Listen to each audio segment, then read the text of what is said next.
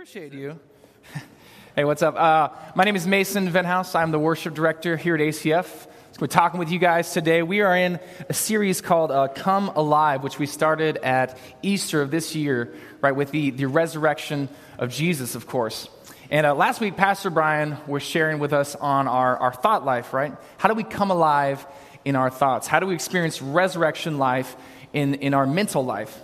And this week, we get to talk about emotions. How do we come alive in our emotions? And uh, I got to be honest, just from the start here, I did not think I was the right guy for this message. If you know me at all, you would probably not describe me as an emotional guy. I don't think anyone's ever said that. Like, Mason, man, so emotional, that dude. Uh, that is that's never happened. And so I, actually, I was, I was going to ask Brian, like, hey, can we swap weeks here? Because I'm like, I'm kind of an analytical, intellectual guy. Like, I'm up in my head all the time. I, I, I spend a lot of time with my thoughts. I could probably speak to that. But emotions, ugh, that's tough. Uh, but I wrestled with it a bit and I realized, no, this, is, this has been a journey for me. Dealing with my own emotions has been a major struggle in my life. And actually, this is probably going to be good for me to think through this and process through this. So, I'm preaching to myself as much as anybody here uh, on this topic, and uh, I'm going to be sharing some of my journey, and hopefully, we all learn something along the way. But first, I want to start out with uh, just distinguishing these two ideas I, uh, thoughts and emotions, right? Because they're very interrelated concepts, a little, bit, little fuzzy where one starts and the other ends. So, so I turned to the internet, and here's what the internet told me about the difference between thoughts and emotions. Uh, so it says this thoughts are mental cognitions, our ideas, opinions, and beliefs about ourselves and the world around us. And I would add to that that a thought generally has some sort of a, you know, co- or, sorry, verbal statement or phrase. There's, there's like words attached to a thought, right? So things like, I am tired, it's a thought. I am hungry. Why does Pastor Brian have an eyebrow ring? These are, these are thoughts that, that we all have. I know we do. It's okay. What about, what about like emotions then? What is an emotion? According to the internet, this is what emotions are. Emotions are the flow and experience of feelings. The flow and experience of feelings. So this is more of the idea of something sensory. It's a sensation. It's, it's a little more, more physical. It's something you feel less than uh, something that's a yeah, cognitive content or, or verbal in some way. And so we're focusing on the emotional side of life in this morning, but we realize that these are very interrelated because we know that thoughts follow feelings and feelings can follow thoughts. We, have all had that experience of you start thinking on something and you, you ruminate and ruminate and, and the feeling starts to rise up, maybe anxiety or, or something like that, right? The feelings follow the thought. Well, I think it works the other way too. Sometimes you just have an emotion. You just feel off or something. You can't describe it, you can't put words to it, just something's off, and, and you have to think hard and long about why it is that you feel that way. So these are different realities, but they, they play off one another, okay? So, again, we're focusing on the emotional side and how do we become emotionally healthy? How can we experience resurrection life in our emotions? I think this is something that God wants for us, for, for our church to be emotionally healthy would be just an amazing, amazing thing. So, I'm going to start out here with my, my main point, all right? This is the, the gist of my message. If you got to leave early or you, you, fall asleep, whatever, it's, it's cool. You, you got the point, okay? Let's write this. It's, uh, we should never be ruled by our emotions, but we should be informed by them should never be ruled by our emotions, but we should be informed by them. Another way of saying it could be emotions are a great servant, but a terrible master. We do not want to be mastered by our emotions. And kind of the picture I have was like you're in your car with your emotions, all right? And you need to stay in the driver's seat. You need to keep your hands on the steering wheel. We don't want to give emotions the steering wheel and let them drive your life. At the same time, we don't want to chuck emotions out of the car. All right? They deserve a place in your vehicle because they have valuable information for you. They, are meant to guide you and direct you in life. So you want to be in conversation with your emotions. The, the, the picture I have is like they're, they're riding shotgun with you, like your, your friendly navigator saying, hey, like we got we to turn right up here in a mile, or you're going a little fast. Let, us let off the gas pedal, okay? So we want to be in conversation with our emotions. And I think we can fall into two, ditch, two ditches here, all right? Ditch one is uh, we let emotions drive the car right? We hand over the steering wheel and we just become reactive. We just believe whatever we feel and we let that decide our choices and, and actions in life. Choose our direction. We just become emotionally reactive. Very emotionally unhealthy. We don't want to be in that ditch. The other ditch is we, we chuck emotions out of the car, right?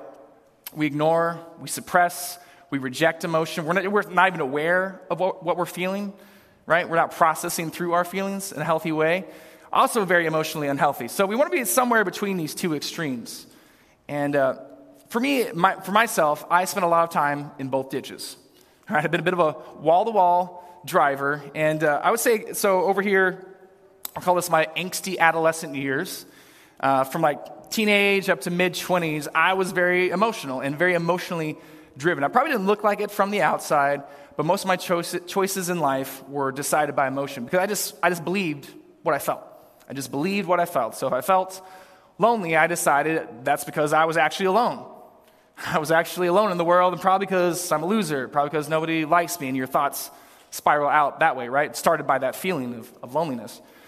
Or if I felt sad or hopeless, I concluded that's because life is actually sad and hopeless. Right? So why try? Just, just give up. Why commit to anything? And I dealt with a lot of apathy and, and hopelessness just as a younger person, and just why try? Don't, don't commit to anything. And um, dealt with that a lot. And it's, it's weird to admit this because I'm very, I'm very different now, but, but looking back at this point in my life, very emotionally unhealthy. And I would, I would like cry myself to sleep a couple times a month, a couple times a week. Uh, that was just normal routine for me. I was just in that mode, just very driven, uh, just kind of bullied by my emotions. I was just in them, never tried to get out of them. And um, it's okay, I'm not that way anymore. I'm, I'm, doing better now. Don't worry.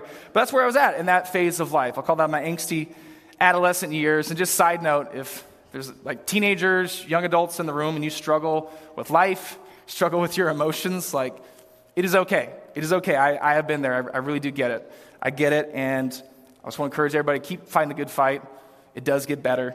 Parents of teenagers, it does get better, okay? Hang in there. Hang in there. Like things can change. So, so for me, things changed about like mid 20s. I kind of pivoted and I kind of ran over into the other ditch, all right? And I remember that because this point in my life, I just decided uh, I was sick of emotion ruling my life. Because frankly, they were doing a terrible job. My emotions were doing a terrible job. I was like 25, no career, no direction in life, no like family of my own, and just going nowhere. I was going nowhere, and I decided, like, you know what? Screw my feelings. I'm just going to do what I need to do. I need, it. I'm just going to get the job done. Just do the next thing in front of me. And I kind of chucked emotions out of the car. Like, these aren't helping me at all. So just let's ignore that stuff. This might be a familiar kind of script uh, to some of you guys. Might be a familiar mindset, um, especially men in the room. Us guys, we get this script at some point, I think. That men, we don't do emotions, all right? We're not supposed to be driven by that stuff. We don't, we don't have feelings. That's for like for girls and sissies, right? Somehow we get, we get this script. I don't know where it comes from, but I got some of that too. And so even when I was, I would say I was very emotionally driven, I did my best not to show it, right? Because you're supposed to be stoic, right? It's like a stoic vision of masculinity. You're supposed to be stoic. Don't look weak. Don't look vulnerable. Definitely don't cry in front of uh, anybody. Don't reach out for help. You're supposed to have that stuff handled. And so that's, you know, that's kind of where I was at in this phase of life. I was really trying to shut it down on the inside too. Not just show it, but like on the inside, like, I'm just not going to feel that stuff. I'm just going to get the job done. And you know what? It kind of worked for a while. I made some progress in life. I got more disciplined. Things started working for me. Uh, I could commit to stuff because I just didn't care how I felt about it. I was just, I'm just going to see it through, right? And uh, there was a dark side there, though. Even as some things, some things got better, there was a dark side, and it showed up in like feelings of numbness and exhaustion, some burnout in my life, and uh, people around me could feel it. People around me could feel it, and uh, I, I, got feedback from people I work with here at church and some volunteers. People were saying things like, "Hey Mason, you're you're kind of cold and robotic." And I was like, "Yeah, on the inside, I feel cold and robotic. That's kind of kind of what I'm doing here. It's kind of what I'm going for." And I realized, okay, this this isn't healthy either.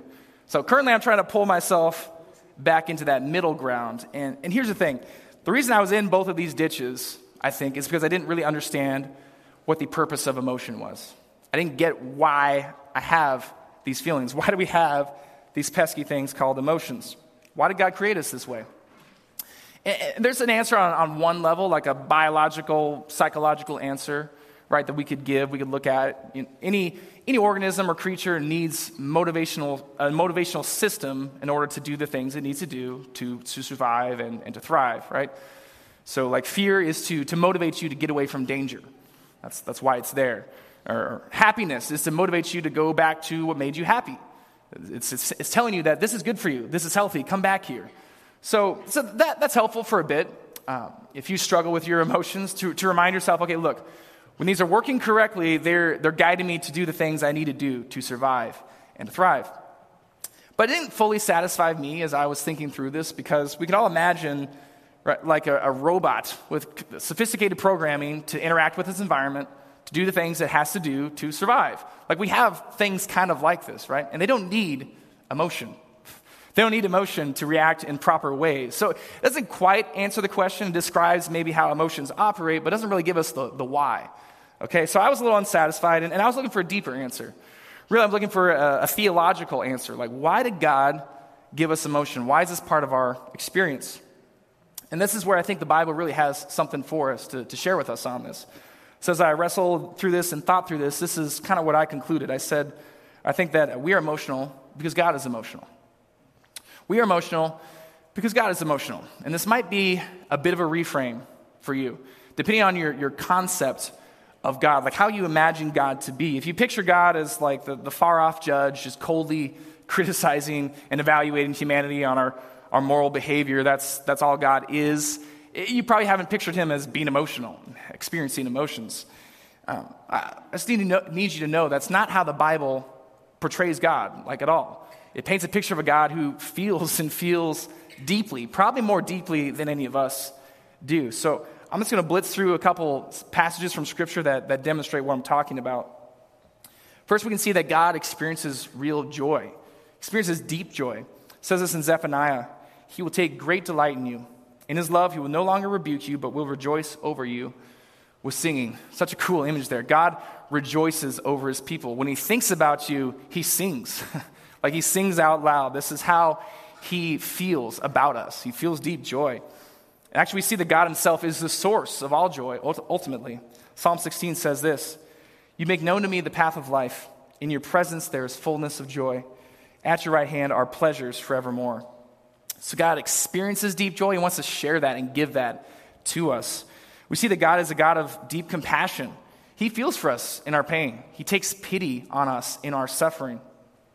Psalm 103 says, As a father has compassion on his children, so the Lord has compassion on those who fear him. But we see that God experiences the hard stuff too. He experiences the negative emotions, the more unpleasant stuff. We see that he can be grieved and, and saddened. This is an interesting verse right here. Genesis 6 says, The Lord regretted that he had made man on the earth, and it grieved him to his heart. Very interesting statement. It's saying there, like, the actions of man hurt God at an emotional level. Very interesting. We can hurt God emotionally. Like, like a lame translation of this verse could be, uh, we hurt God's feelings. Like that'd be kind of a, a lame translation, but it wouldn't be wrong. God can be hurt at the emotional level. We also see that God feels anger. We see this throughout the Bible, lots of instances of this. Uh, but Numbers 32 says this So the Lord's anger burned against Israel, and he made him wander in the wilderness 40 years until the entire generation of those who had done evil in the sight of the Lord was destroyed. And so, by the way, whenever we see God's anger in the Bible, it's always directed at evil. It's always directed at sin and injustice. God gets angry at the things that threaten what he loves. He's angry at the things that harm his creations. And that's helpful for us to know because that sh- shows us that anger isn't sinful. It's not necessarily sinful because God himself experiences, okay? But what can be sinful is our, our response to it, our reaction in our anger. That's why it tells us in Ephesians that in your anger, do not sin. All right, so just a side note on anger there. But so we see all this from the Old Testament. These are all Old Testament passages that I think show us that God is a God of, of deep emotion. This is the God that the Israelites and the Jews worshiped. All right, but then we moved to the New Testament. Moved to the New Testament, we see the arrival of Jesus, God in the flesh, God as a human being, and now you really can't miss. You really can't miss it because Jesus is a passionate individual. He experiences the full range of human emotion. And again, this might be a bit of a reframe, depending on how you imagine Jesus to be. Right? If you imagine Jesus as very like serene and, and very composed, always serious, just kind of above it all, like that's not really the picture we get in the Gospels. We, we see that Jesus feels, he feels deeply. So again, I'm just going to show you some, some passages that, that demonstrate what I'm talking about. See, Jesus experienced real deep joy and happiness. In John 15, he said this These things I have spoken to you so that my joy may be in you, and that your joy may be made full. And we see that God experiences real deep joy, and He wants to share that with all of us. He wants us to experience His joy. Jesus felt compassion as well. This is all throughout all throughout the Gospels, lots of examples, but Matthew 9 says this Seeing the people, he felt compassion for them because they were distressed and dispirited like sheep without a shepherd. And Jesus felt the hard stuff too. He could be saddened, he could be grieved, he felt the unpleasant emotions as well in his time on earth. Does anybody know what the shortest verse in the Bible is? Jesus wept, yeah. Jesus wept. The context of this verse is he's lost his close friend, Lazarus. Lost his close friend, Lazarus, and he's grieved and he cries about it. It's that simple. It's that simple, that verse. I love that. It's very human and relatable. What Jesus went through right there is exactly how you and I would respond when we lose a close friend.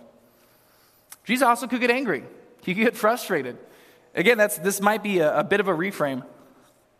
If your picture of Jesus, how you imagine him to be, is uh, just always you know, warm and nice and soft and cuddly to everybody, like, that's not quite accurate. When we, we read in the Gospels, is like, yes, of course, Jesus was very gracious, kind, compassionate, all these things, but he could be a little intense when he needed to be. He could be a little stern when the occasion called for it. So here's one of those moments. This is Mark 10. When Jesus saw what was happening, he was angry with his disciples. So these are his close friends and associates, his followers. He gets frustrated with them. He said to them, Let the children come to me. Don't stop them. For the kingdom of God belongs to those who are like these children. So, in that, in that situation, the disciples were trying to keep these kids away from Jesus for whatever reason. They thought he was too busy, too important to deal with the snotty kids, right? And Jesus gets ticked off about it. he has some emotion about it. And so I think we learned a couple things. One is don't get between kids and Jesus.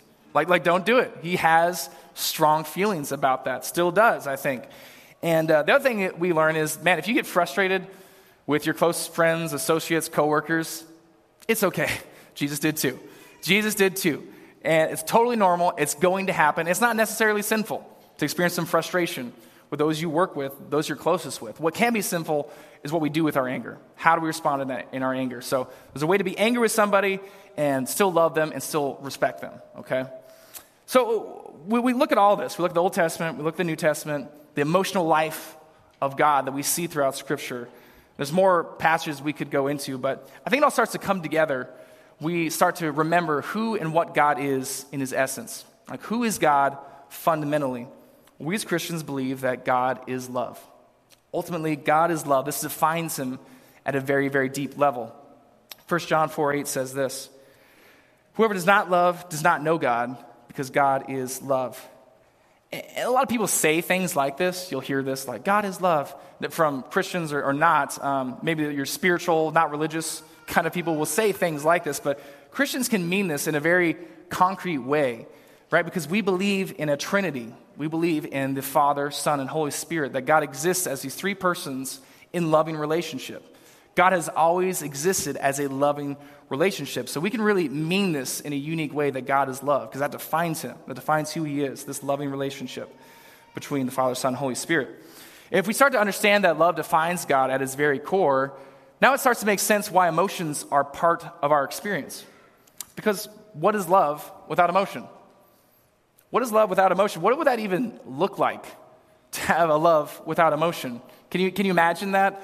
Like, like you're at you know, your wedding day, looking at your, your husband, your wife to be, and say, you know, I love you, I commit my whole life to you, you have everything, but I feel nothing towards you. I have zero emotions towards you. Well, well we wouldn't call that love. That's, that's something, but I, I don't think that's, that's love. And I don't want to say that, I'm not saying that love is an emotion, that love is just an emotion or a feeling. It's a lot bigger concept than that. Uh, it involves your will and your actions, your commitment. Like, love is not just a feeling, but I'm going to say it's going to require some feeling. It's going to require some motion to really be what we would call love.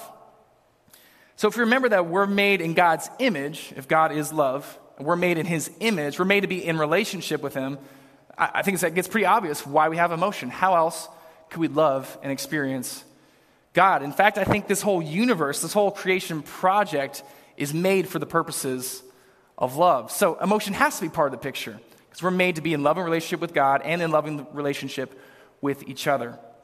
So why emotion? So we can love and experience God. This is why you have to deal with these pesky things called emotions. See, see, in God's original design, your emotions would always guide you correctly in your, in your, in your loving relationship with God and with other people. Your emotions would always function correctly to guide you in that process. But what's happened, right? Why the trouble with emotions? Well, it's because we believe as Christians that sin has entered the world. Sin has entered the world and it's warped our entire reality. It's warped ourselves, especially our emotions. We can't trust our emotions anymore because they've been twisted. Actually, Scripture tells us that they're actively working to deceive us at times. It says this in Jeremiah 17 The heart is deceitful above all things and beyond cure. Who can understand it? So we're in a bit of a conundrum here, right? These things that are supposed to guide us and direct us in our relationships with God and with each other can no longer be trusted. They're actively deceiving us. What do we do? What do we do in this situation? And I could throw out some like practical tips and advice and stuff, but that's not going to solve the core issue of a deceitful heart. And here we just we have to return to the gospel. You have to return the gospel. You need a new heart. You need a new heart. You can't change your heart on your own because it's deceitful at its very core. Any attempt at self salvation is just going to lead to another deception because it stems from a deceitful heart. You're not going to get out of that, that trap, that routine. You need a heart transplant, essentially. And this is exactly what God promises to give you when you put your faith in Jesus. It says in Ezekiel, I will give you a new heart and put a new spirit in you. I remove from you your heart of stone and give you a heart of flesh. Such a beautiful picture there. See, see, once you've given your heart to Christ, you will receive new emotions and new emotional patterns. Okay? You can experience this. If you put your faith in Jesus, you're going to feel new things in new ways and in, new levels than you did before. And it's not always an overnight process. Some people experience some really rapid transformation, like instantly. Others of us, maybe it's more gradual transition. But all of us, if we're believers in Christ, we're on this road of sanctification. Okay, and that's just that's a churchy word to that means to be made more holy, to be made more and more Christ like. And there may be some rapid transition, there may be more steady, slow growth, but we're all on that road of having our hearts restored and renewed and be made more and more like Christ. He's changing your heart and changing your emotional patterns as you follow Him. But let's say you have done that. You have given your heart to Christ, and you know He's working on you, He's changing your heart, He's restoring you. Is there anything we can do to help in this process? Is there anything we can do to take some steps forward on the journey? And there's a lot of directions we could look at. There's a lot of good stuff being written now about emotional health and emotional intelligence, a lot of good practical stuff out there. But what I want to do right here is I want to look at a, one very intense emotional experience in Jesus' life. Because if Jesus is the only perfect man who ever lived, which is what we believe, we'd say he's the most emotionally healthy person that's ever lived, right? So we're going to look at this one moment, a tense emotional moment, and we're going to see how the most emotionally healthy person that's ever existed, how did he deal with intense emotions. How did he deal and process through these things? So, the situation I'm talking about is Jesus in the Garden of Gethsemane. Okay, and you can read this for yourself in Luke 22 and Matthew 26. I'm going to be pulling from both those uh, accounts. Uh, but if you're at a Good Friday, this may, this may be a bit of review for some of you. But if you, you're not familiar or you weren't there, let me set the scene for you. Jesus, this is the night before he's about to be crucified. This is the night before He's about to be crucified. He knows exactly what's coming at him. So, you know, physically, he gets, he's looking forward to being beaten, whipped, nailed to a cross. He's going to be tortured to death. That's, that's what's going to happen to him. So he's experiencing extreme stress about that, as would you or I, okay? Relationally, uh, all his disciples are going to let him down. He knows this. He's, t- he's told Peter, like, yeah, you're going to you're to betray me three times before the, before the rooster crows. Judas, a close friend, is going to betray him to his accusers right? All disciples are going to let him down in one way or the other. So that's very disappointing and stressful to know that's coming. Uh, lastly, there's this really deep spiritual element going on that's, that's hard to even understand. But see, Jesus, as God the Son, has always been in perfect relationship with God the Father. Again, going back to the idea of the Trinity, they've always been in perfect relationship. That's, this is about to be interrupted because he's going to take on the sin of the world, Jesus is, and that's going to be lead to separation between him and God the Father. So God is about to be separated from God, which I don't know what that means. I don't think anybody does. You can think about that the rest of your life and, and get back to me if you figure it out. But Jesus is dreading this moment. Jesus is dreading all of this, mentally, physically, spiritually. So, what does he do? He gets his guys together and he goes to this garden and he's going to prepare himself. He says, Hey, can, can we go here? Can we pray? It's a regular rhythm in Jesus' life. When they get to the garden, he says this to them My soul is overwhelmed with sorrow to the point of death. Stay here and keep watch with me. So he tells his guys, Man, this, this is heavy. This is intense. I'm, I'm being crushed under this load. Can you, can you be with me in this moment? Can you just be with me right here and support me as I go through this? So, the first thing I think we learn from Jesus in this situation is he's real with his friends. He's honest about his feelings with his friends and close companions. And so, if Jesus isn't above reaching out for help, neither are you, okay? Neither is any of us. None of us is above reaching out for help. If Jesus can reach out for help, so should you. So how much more should we, right? Strong emotions aren't meant to be processed on your own. They're meant to be processed in community. And Jesus shows us that right here in this moment. He doesn't try to face this moment alone, he brings his guys with him. There's no such thing as an emotionally healthy, isolated person. Not even Jesus would do that, okay? Actually, this is why one of our goals this year is to see every person in a serve team or a small group. One, want to see all of you plugged into some sort of group, some sort of community. It, this is not for us, okay?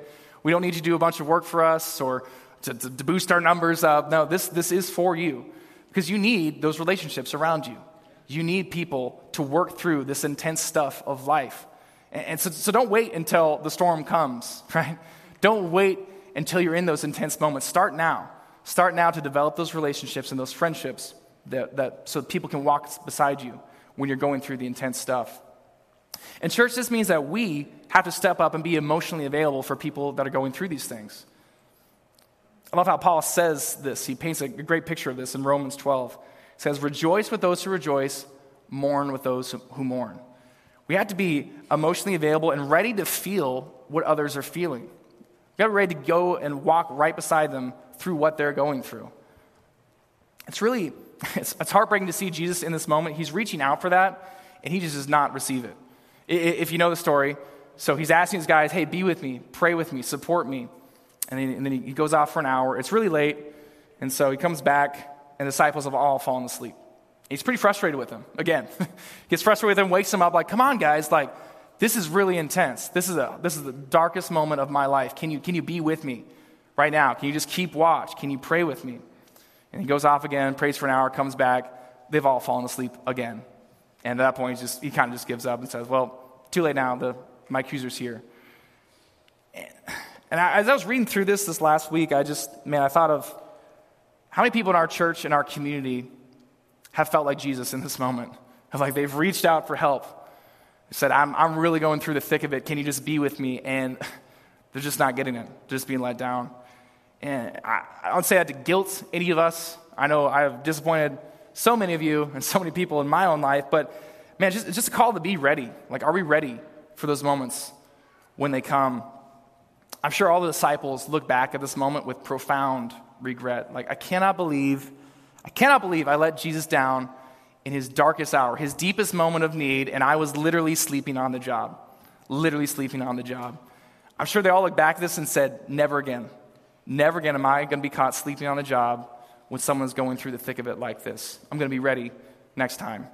So I hope that can be our attitude as a church, that we would be ready for people when they're in these moments. Second thing I think we learn from Jesus in this situation is he's real with God. He's real with his Father about what he's feeling. Luke 22, it shows us some of what Jesus prayed when he went off to pray by himself. He said this Father, if you are willing, take this cup from me. Yet not my will, but yours be done.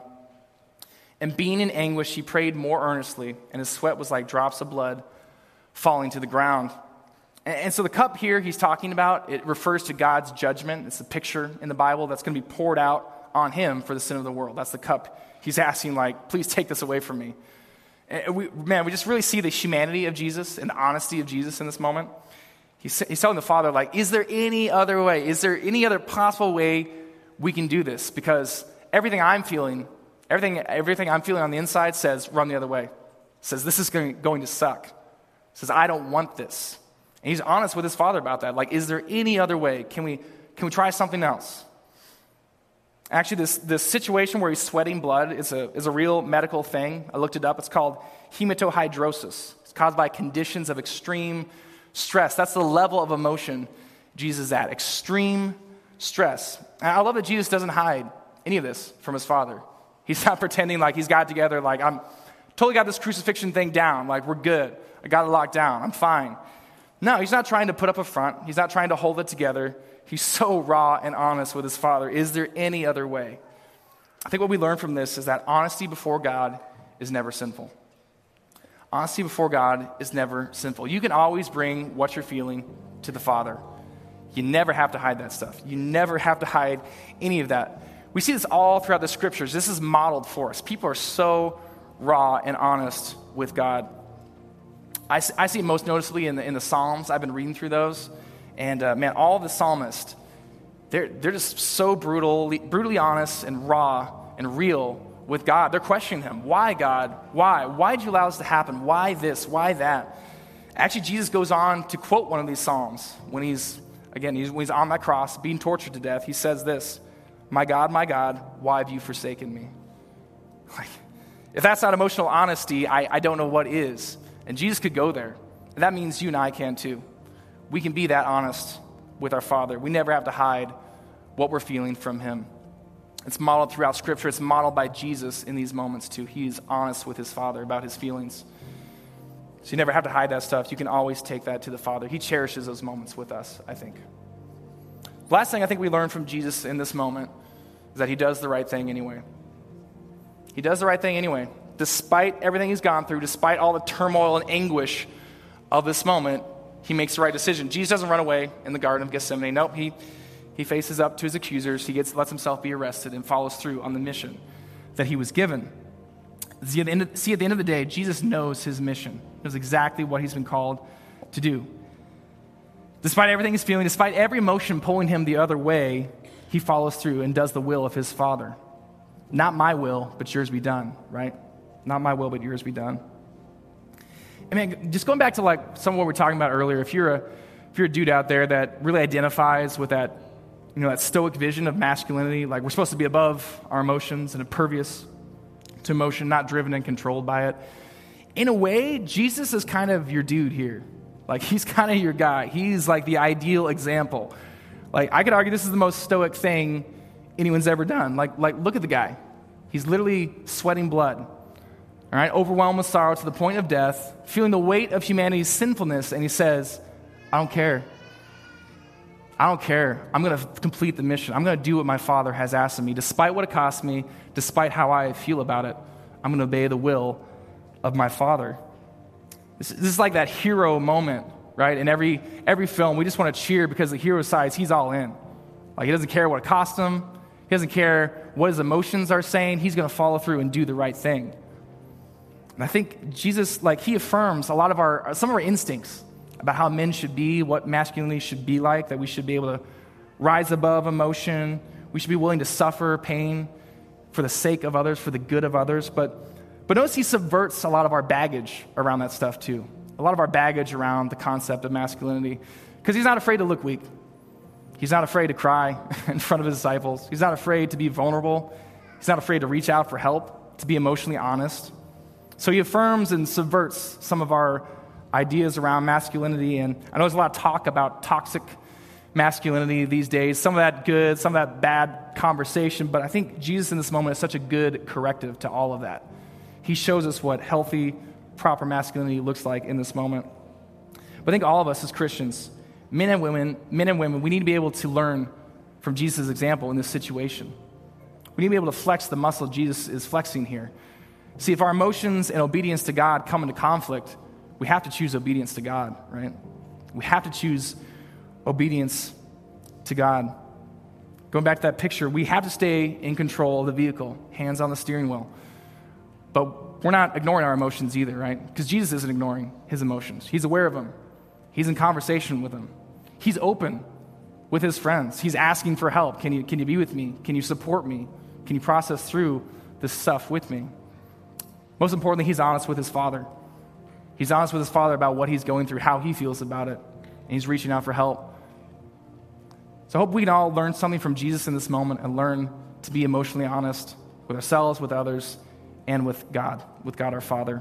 And then prayerfully and by the Spirit, we continue to ask Him to renew us, to renew our emotions, renew our heart, to be more and more like His. So, as we close out, I want to give you just a few steps to, to put this into action this week, some things you could do practically this week. One is this you can begin a relationship with Jesus. Man, if you need, a, you need that new heart, you felt that this morning, like, yeah, I need, some, I need some new emotions, I need some new emotional patterns.